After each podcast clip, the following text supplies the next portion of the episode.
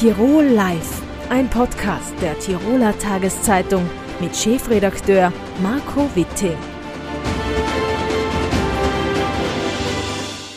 Gerhard Körner ist Experte für Data Science und künstliche Intelligenz und ist uns jetzt aus Linz zugeschaltet. Hallo, Herr Körner. Ja, guten Tag. Herr Körner, Sie halten beim Sicherheitsevent des KSÖ in Innsbruck die Keynote. Es geht um äh, Licht und Schatten von KI. Was überwiegt denn aus Ihrer Sicht, Licht oder Schatten? Das liegt, das liegt wie bei allen Dingen im Leben im Auge des Betrachters. Sehen Sie es halb voll oder halb leer. Man muss dazu sagen, dass wir im europäischen Umfeld tendenziell eher die Schatten sehen. Wir sind hier eher risikoaffin, sehen gleich einmal die großen Gefahren, äh, wobei man im amerikanischen, US-amerikanischen Raum und im asiatischen überhaupt eigentlich positiv oder übertrieben positiv dem gegenübersteht. Wir stehen an einer Zeitenwende mit unglaublichen Chancen, die uns viele unserer Probleme lösen kann, über die wir oft diskutieren. Sie wird uns aber gleichzeitig Herausforderungen und Risiken bringen, von denen wir noch nicht zu träumen wagten aktuell.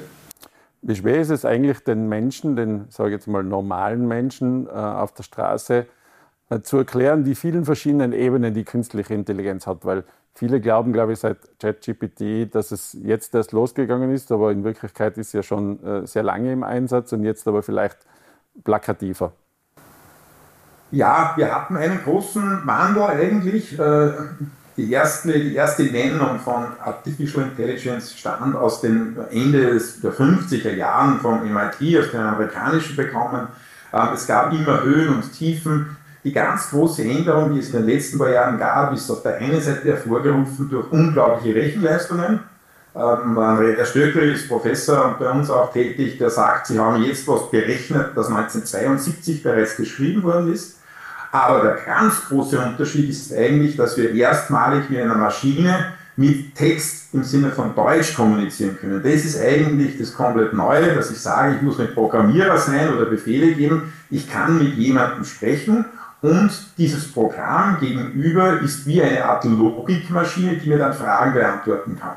Und das hat uns gleich zum Hauptproblem geführt, dass die einen Angst haben, dass die KI uns irgendwann auslöscht und die Weltherrschaft an sich reißt. Das sind die, die auch sehr gerne Science-Fiction-Filme sehen. Und die anderen sind die, die sagen, okay, und das ist zu Recht so, da birgt auch einiges an Risiko drinnen, weil einige Dinge nicht ausgereift sind und der Missbrauch auch vereinfacht worden ist. Braucht es ein Regelwerk für künstliche Intelligenz? Absolut. Also stellen Sie sich vor, ähm, wenn ich von mir ausgehe, Sie hätten einen Straßenverkehr ohne Regeln, ohne Rechtsverordnung oder anderen Dinge, das wird nicht funktionieren. Also das Regelwerk muss kommen, äh, das haben wir in anderen Bereichen auch. Regeln, muss man auch ganz ehrlich sagen, das ist auch der Grund, warum die US-amerikanischen AI-Hersteller wie OpenAI und Co. nach Regeln fragen, was ja irgendwie widersprüchlich ist, dass ich sage, ich möchte selbst Regeln auflegen. Regeln haben einen ganz speziellen Hintergrund, sie geben Sicherheit. Sicherheit, was geht, was geht nicht, was darf und was darf nicht. Die Problematik bei den Regeln liegt vielmehr in deren Ausgestaltung drinnen. Wenn ich Regeln, vereinfacht gesagt, jetzt Verkehrsregeln aufstelle, obwohl ich noch gar kein Auto habe und nicht auf der Straße fahre, ist die Gefahr, dass ich Regeln mache, die realitätsfremd oder nicht umsetzbar sind, sehr, sehr groß. Aber Regeln braucht wie bei allen anderen Dingen auch. Es gibt immer wieder Diskussionen, auch politischer Natur, wie Regelwerke aussehen könnten. Äh, Österreich allein, nehmen wir mal an, wird da nicht viel ausrichten können, selbst wenn es bei uns jetzt ein Regelwerk gäbe. Nein, also auf Länderebene macht das keinen Sinn. Ich nehme das Beispiel der DSGVO, GDPR im englischsprachigen, der Datenschutzgrundverordnung, auch sehr umstritten. Es sind Regelwerke, die eigentlich nur immer in großen Blöcken, also EU, Amerika, Indien oder anderen Ländern funktionieren, weil sie sich ja an alle anderen Gesetzgebungen anpassen müssen. Wir haben europäische Regeln, also brauchen wir es auch dort. Alleine macht es keinen Sinn. Im Digitalen gibt es auch keine Grenze ob jetzt die Daten da oder dort abgerufen werden. Also wenn, dann reden wir über Regelwerke europäischer Natur. Es gibt ein paar kleinere Sachen, die kann man auch national machen, die werden uns auch nicht groß helfen. Was wird das nächste große Ding sein, das uns mit KI begegnet? Wo entwickelt sich künstliche Intelligenz in unserem Alltag hin? Also ich gehe von, von drei Strömungen aus. Das erste ist, dass wir mal wirklich verstehen, was denn diese Algorithmen, diese mathematischen Modelle, die KI schlechthin denn eigentlich wirklich ist. Also wir haben immer noch äh, gefährliches Halbwissen, äh, entweder aus einem Science-Fiction-Film kommend oder aus ganz anderen Bereichen, was denn diese Dinge sind und können. Sie sind Werkzeuge. Ganz einfach Werkzeuge wie eine Bohrmaschine, die halt ein bisschen mehr kann und wir werden uns erst daran gewöhnen müssen, wo sie uns assistierend helfen können. Wir sprechen viel über KI, aber ganz im Ernst, ganz wenige arbeiten im Tagesablauf damit, außer den Fans, die ein bisschen herumspielen. Wir werden auf der anderen Seite ganz neue Möglichkeiten sehen hinsichtlich der Gefahr, wie man sogenannte Deepfakes machen kann. Also ich kann von Ihnen bereits Bilder oder Audioklone bauen, die den Otto Normalverbraucher ganz normal aussehen und ich kann mit ihnen ein Video machen, in dem ich ihnen Wörter in den Mund lege, die sie nie gesagt haben.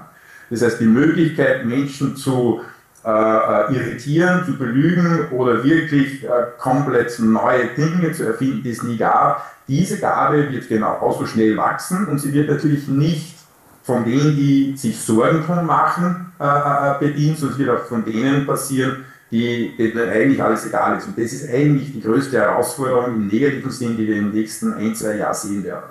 Wie können wir dem begegnen? Einerseits, Sie haben es angesagt, äh, angesprochen, die, äh, der mangelnde, das mangelnde Wissen über künstliche Intelligenz und andererseits die Gefahren, dass jemand da äh, vielleicht betrogen wird oder, oder reingelegt wird. Also auf der einen Seite braucht es die Regulative, die Regulative sind aber ein Hygienefaktor. Wenn ich ein Beispiel herausgreifen darf, ein Regulativ ist, dass Bilder, die von KI oder Videos, die von KI erstellt worden sind, gekennzeichnet werden müssen, dann wäre das eigentlich eine Standardprozedur. Ähm, das ist aber eher ein Hygienefaktor. Jetzt sage ich mal, wenn ich jetzt ein seriöses Medienhaus wie das Ihre hernehme, dann werden auch jetzt schon Bilder äh, quasi benannt, woher sie kommen, wer sie fotografiert hat und dann steht darunter KI-Bild oder so. Problematisch sind ja diejenigen, die das gar nicht machen. Ich sage einmal, das sind die Fans einer Partei, das sind sozusagen ähm, Menschen, die andere beeinflussen müssen, die sich an das Regelwerk nicht halten werden, weil sie es jetzt nicht tun und in Zukunft auch nicht. Das ist eher die Gefahr. Und das, was uns hier sozusagen helfen kann, ist Regelwerk natürlich, aber mehr Know-how und mehr Nutzung, weil sie werden nicht irgendwelchen Social Media Videos her werden, zumindest nicht gleich, sie werden immer einen Input haben.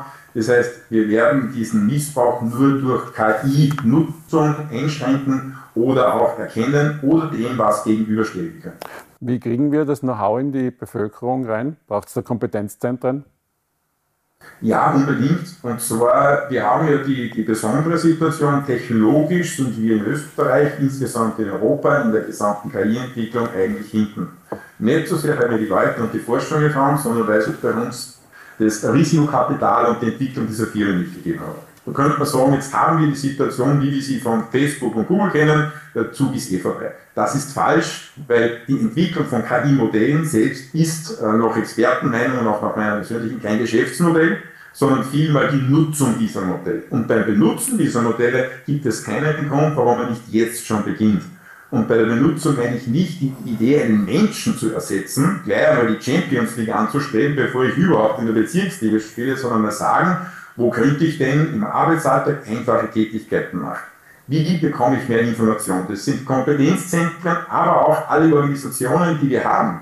Ich sage, die vierte Säule, die Ihre, die Medien, äh, Wirtschaftskammer und Co., die rasch einfließen lassen sollten, wie man mit diesen Dingen arbeitet, was sie können und was sie nicht können. Wir haben ein Kompetenzzentrum Sicheres Österreich, das KSÖ, das eben diese Veranstaltung am äh, Anfang Oktober macht.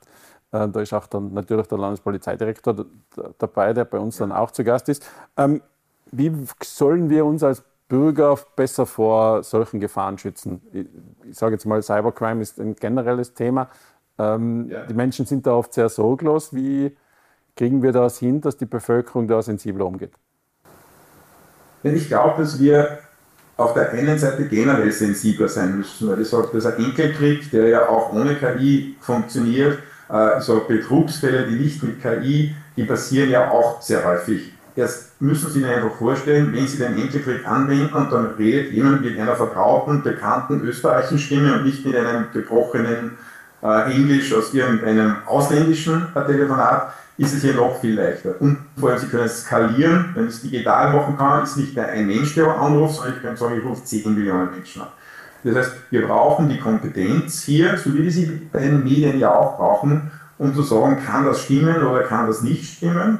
Wir brauchen aber auch genauso Medien und Inhaltehersteller, die unbestritten sind, ähm, von einer APA und ihren Verlagen, damit ich Orientierung habe.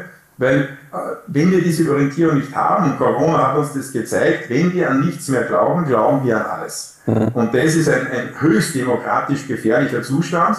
Und dem kann man entgegenwirken, Know-how aufbauen, Leute sensibilisieren, richtig gute Quellen eine Vorwärtsrolle geben und auf dem Thema draufbleiben. Das ist nicht als Trend sehen, sondern das ist wirklich ein Thema, das uns gesellschaftlich und firmentechnisch massiv unterwandern wird in den nächsten Jahren.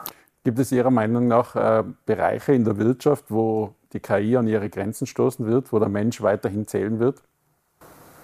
Also, um es zu sagen, in jedem Bereich aktuell stößt die KI an ihre Grenzen. Also wir reden von Fachbegriff ist Human in the Loop, sprich ein assistierendes System. Ich sage einmal, ich kenne auch Freunde von mir, die in den 80er Jahren gesagt haben, ich brauche kein ABS, weil ich bin der perfekte Stopperbremser. Niemand heute würde jemals auf die Idee kommen, ohne ABS zu fahren. Also in dieser Sektion sind wir tätig. Alles andere, wo wir darüber sprechen, dass wir sogenannte Agents haben, also zusammenhängende Tasks über verschiedene Systeme hinweg, da sind wir weit entfernt davon noch.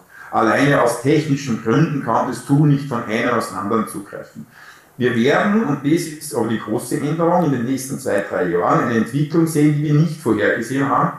Wir dachten in der Pyramide der Tätigkeiten immer, dass Automatisierung und KI die unteren Schichten angreifen wird, sprich den Schaplerfahrer im Lager draußen, die Anlernkraft, wo auch immer. Und was wir sehen ist, es bricht von oben rein, dort wo wir Menschen uns als die Krone der Schöpfung bezeichnen, nämlich den kreativen Part. Und wir sehen genau den umgekehrten Bereich, dass kognitive, repetitive, einfache Aufgaben, mit denen jeder von uns hätte den ganzen Tag zu Mails schreiben, Agendas zu machen, Protokolle zu tun, Dinge zu lesen, dass die sehr, sehr stark vereinfacht werden. Ich mache mir aber jetzt nicht die Sorge, dass wir alle Jobs verlieren werden, weil ich kenne niemanden, sagt Herr Kühner, wir haben zehn super Mitarbeiter, ich weiß nicht, was sie mit dem machen, sie brauchen es nicht welche, ich gehe es nur umgekehrt und da rede ich gar nicht über mhm. Pflege oder Programmieren, mhm. sondern vielmehr zu schaffen, wie kann man es verbessern und das wird hier der große Sprung sein, wo wir die ersten Dinge haben. Die Aufklärung ist notwendig, dass wir sie nicht missbräuchlich verwenden, das ist meine größte Angst, dass ich etwas mit einer KI mache, für das sie nicht gebaut ist. Wie oft nutzen Sie selber sage ich mal, ChatGPT am Tag? Also, also ChatGPT nutze ich sehr selten, äh, aus dem einfachen Grund, weil wir selbst äh, äh, Hersteller von einer datenschutzkonformen Variante sind. Gestern hat die APA auch verlautbart, äh, dass sie mit uns eine Partnerschaft nehmen. Wir nutzen KI im Unternehmen in einem datensicheren Raum täglich, weil sie uns einfach jeden unterschiedlichen Funktionen, Teilbereiche der Arbeit vereinfacht nicht erledigt automatisch, aber einfach vereinfacht, wo ich selbst eine halbe Stunde brauche, hilft mir die KI dann nur eine Viertelstunde zu brauchen. Aber wir nutzen es nicht nur ich, alle täglich. Mhm. Aber das heißt, letztlich äh, wird es wahrscheinlich dann auf ein Gütesiegel herauslaufen, wo man sagt, okay, dem kann man vertrauen. So etwas wie die APA zum Beispiel gerade ja. entwickelt. Ja, also Trustworthiness wird generell ein Thema werden. Mit und ohne KI, der digitale Medienmarkt, brauche ich gerade Ihnen als, als, als Chefredakteur und, und Kenner der Branche gar nicht näher erklären und Social Media und deren Algorithmen eine vertrauenswürdige Datenquelle, wo ich nicht jeden Artikel überprüfen muss, sondern wenn das der Absender ist, wenn er denn auch stimmt, dem vertrauen müssen, ist eine wahnsinnig wichtige Position. Aufklärung und auch Know-how-Aufbau wie das Sicherheitskompetenzzentrum ist genauso wichtig. Ich muss nicht immer gleich alles verteufeln, aber ich muss mich wappnen. Und damit muss ich das aufbauen und ich muss mich damit beschäftigen, was es denn an üblen Dingen gibt. Das ändert es nicht. Wenn ich es nicht kenne, kann ich es nicht bekämpfen. Aber das sind die zwei ganz großen Treiber, auf die wir alle achten sollten. Herr Grüner, vielen herzlichen Dank fürs Gespräch. Wir freuen uns schon auf Ihren Vortrag beim Kompetenzzentrum Sicheres Österreich Anfang Oktober in Innsbruck. Sehr gerne, danke Ihnen. Wir haben jetzt gehört, auch für die Tiroler Polizei ist künstliche Intelligenz ein Thema und deswegen ist jetzt bei mir zu Gast Landespolizeidirektor Helmut Thomas. Herzlich willkommen. Vielen Dank für die Einladung. Herr Thomas, am 5. Oktober findet das alljährliche Sicherheitsevent des Kompetenzzentrum Sicheres Österreich statt. Sie haben KI als Thema gewählt. Warum? Ja, künstliche Intelligenz ist äh, derzeit in aller Munde und über künstliche Intelligenz und deren äh, Chancen und äh, Möglichkeiten, aber auch Risiken wissen die Menschen noch viel zu wenig Bescheid. Und glaube ich, ist es wichtig, dieses Thema zum Thema zu machen für die Bevölkerung im Allgemeinen, aber auch für Klein- und Mittelbetriebe und Unternehmungen. Sie haben es gesagt, es gibt viele Chancen und viele Risiken. Äh, ich nehme mal an, auch für die Tiroler Polizei trifft es zu. Wo sehen Sie denn die Chancen der künstlichen Intelligenz für die Polizeiarbeit? Ja, wir haben es für diese Veranstaltung, für das Sicherheitsevent am 5. Oktober unter dem Titel Licht und Schatten künstliche Intelligenz gestellt. Das Licht für die Polizeiarbeit ist, dass wir künstliche Intelligenz durchaus nützen können. Äh, bereits jetzt schon äh, verschiedene Projekte laufen haben in gemeinsamer Arbeit mit der Wissenschaft, mit Universitäten. Äh, wir haben die Chance, äh, natürlich große Datenmengen, Ermittlungen, die verbunden sind mit großen Datenmengen, hier sehr effizient abzuarbeiten. Wir haben als ein Beispiel das Projekt Achillesferse laufen, die Operation Achillesferse, wenn ich es richtig sage, äh, wo weltweit die größten Ermittlungen derzeit stattfinden im Zusammenhang mit organisierter Kriminalität. Und da sind beispielsweise weltweit über eine Milliarde äh, Chats auszuwerten. Das wäre manuell eine Sisyphusarbeit, ist aber mit Unterstützung der Wissenschaft in Anwendung künstlicher Intelligenz eben eine Chance für die polizeiliche Ermittlungsarbeit. Das heißt, letztlich statt Aktenwälzen von äh, Polizeibeamtinnen und Polizeibeamten macht es dann die künstliche Intelligenz und man schaut sich dann an, was da passiert. Genau so ist es. Das ist aber nur ein Beispiel.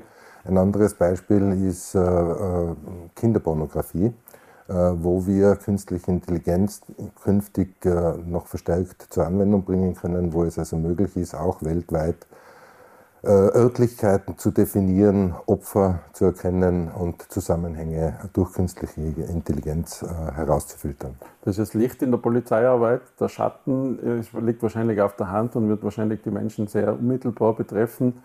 Neue Betrugsmaschen drohen. Ähm, wie kann man die Menschen darauf vorbereiten, dass jetzt da ganz eine neue Welle kommt? Ja, ich glaube, das Wichtigste ist, Bewusstsein zu schaffen äh, was es bedeutet, Daten öffentlich verfügbar zu machen. Künstliche Intelligenz wird es äh, zunehmend möglich machen, äh, beispielsweise Stimmen zu erlernen. Das heißt also, Stimmen werden aus sozialen Medien und so weiter herausgenommen, Originalstimmen, und dann in Telefonaten sozusagen verfälscht. Das nennt man also Voice Cloning. Äh, das sind Methoden, die bei uns in Österreich noch nicht äh, festgestellt wurden, aber in anderen Ländern sehr wohl. Das heißt, äh, Neffen, Enkel, Betrügereien beispielsweise, Telefonate, wo jetzt schon sehr viel passiert, wird künftig noch professioneller vonstatten gehen. Das heißt, es wird also wirklich beim Opfer der Eindruck entstehen, dass mit der Nichte dass mit dem Enkel telefoniert wird, was aber in Wirklichkeit auf künstliche Intelligenz zurückzuführen ist. Sie haben es angesprochen, schon jetzt gibt es diese Betrugsmaschen. Äh, gleichzeitig muss man vielleicht sagen, die Menschen sind oft sehr leichtfertig, wenn sie im Internet sind. Ähm, wie kriegen wir das hin, dass das sich verbessert? Genau das, was ich schon erwähnt habe.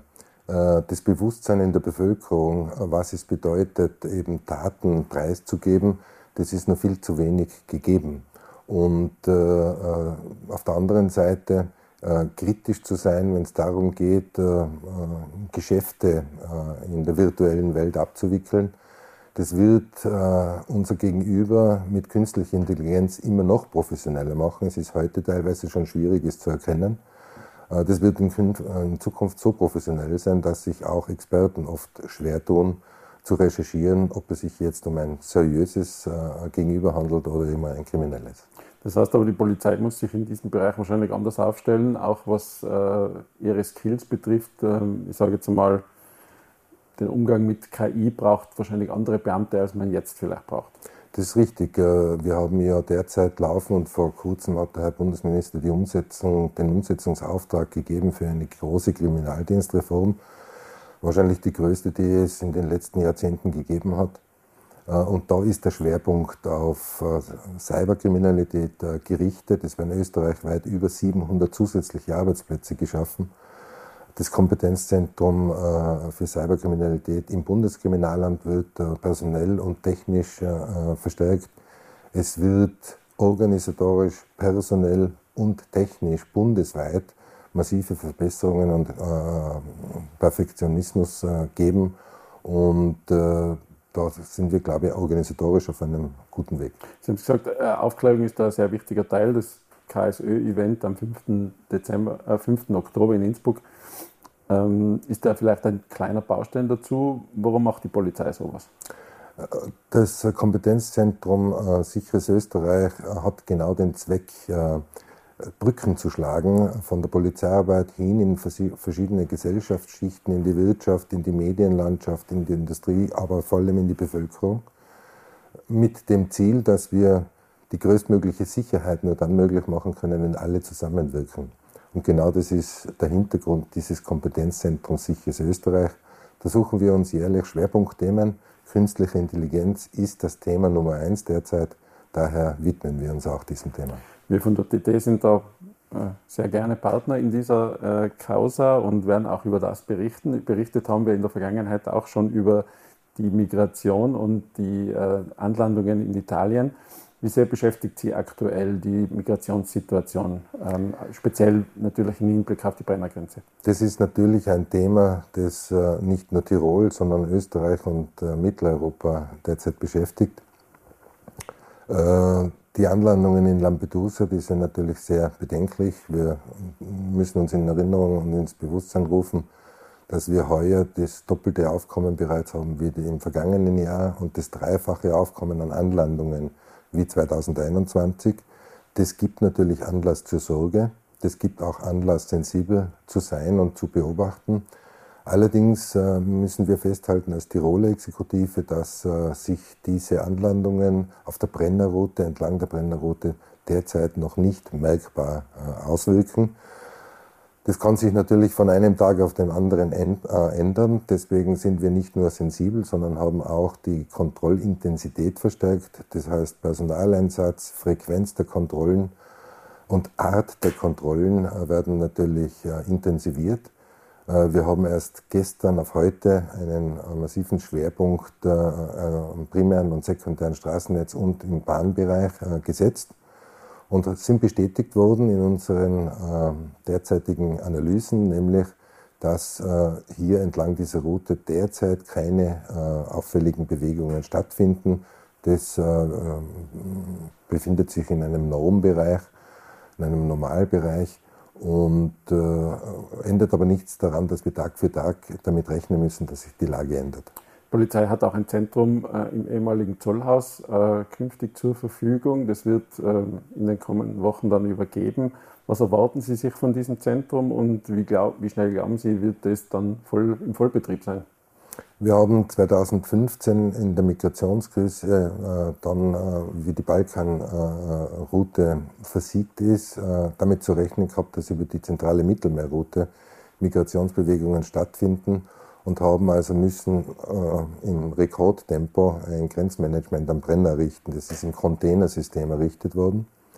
Und äh, wir haben aus der Vergangenheit natürlich äh, gelernt und sind uns bewusst, dass äh, diese Migrationsbewegungen äh, immer wieder auftreten können und daher äh, auf eine professionelle Infrastruktur gesetzt. Das ist dank Land Tirol in Zusammenarbeit mit dem Innenministerium gelungen, dort eine äh, tolle Infrastruktur zu errichten. Die wird also dieser Tage fertiggestellt und übergeben. Wir werden am 1. November dort den Dienstbetrieb aufnehmen und da eine professionelle Abarbeitung von einem verstärkten Migrationsaufkommen ermöglichen. Letzte Frage. Glauben Sie, dass wir in den kommenden Wochen in eine Situation kommen, wo es am Brenner Grenzkontrollen gibt? Das wäre Glaskugel schauen. Äh, natürlich müssen wir, und wir arbeiten mit verschiedenen Szenarien in der Vorbereitung, auch mit diesem Szenario rechnen. Äh, in den nächsten Wochen äh, ist vielleicht ein bisschen ein enger Zeitraum, aber ausschließen, dass Grenzkontrollen kommen könnten, können wir nicht. Herr Thomas, vielen herzlichen Dank für den Besuch bei uns im Studio. Sehr gerne, vielen Dank.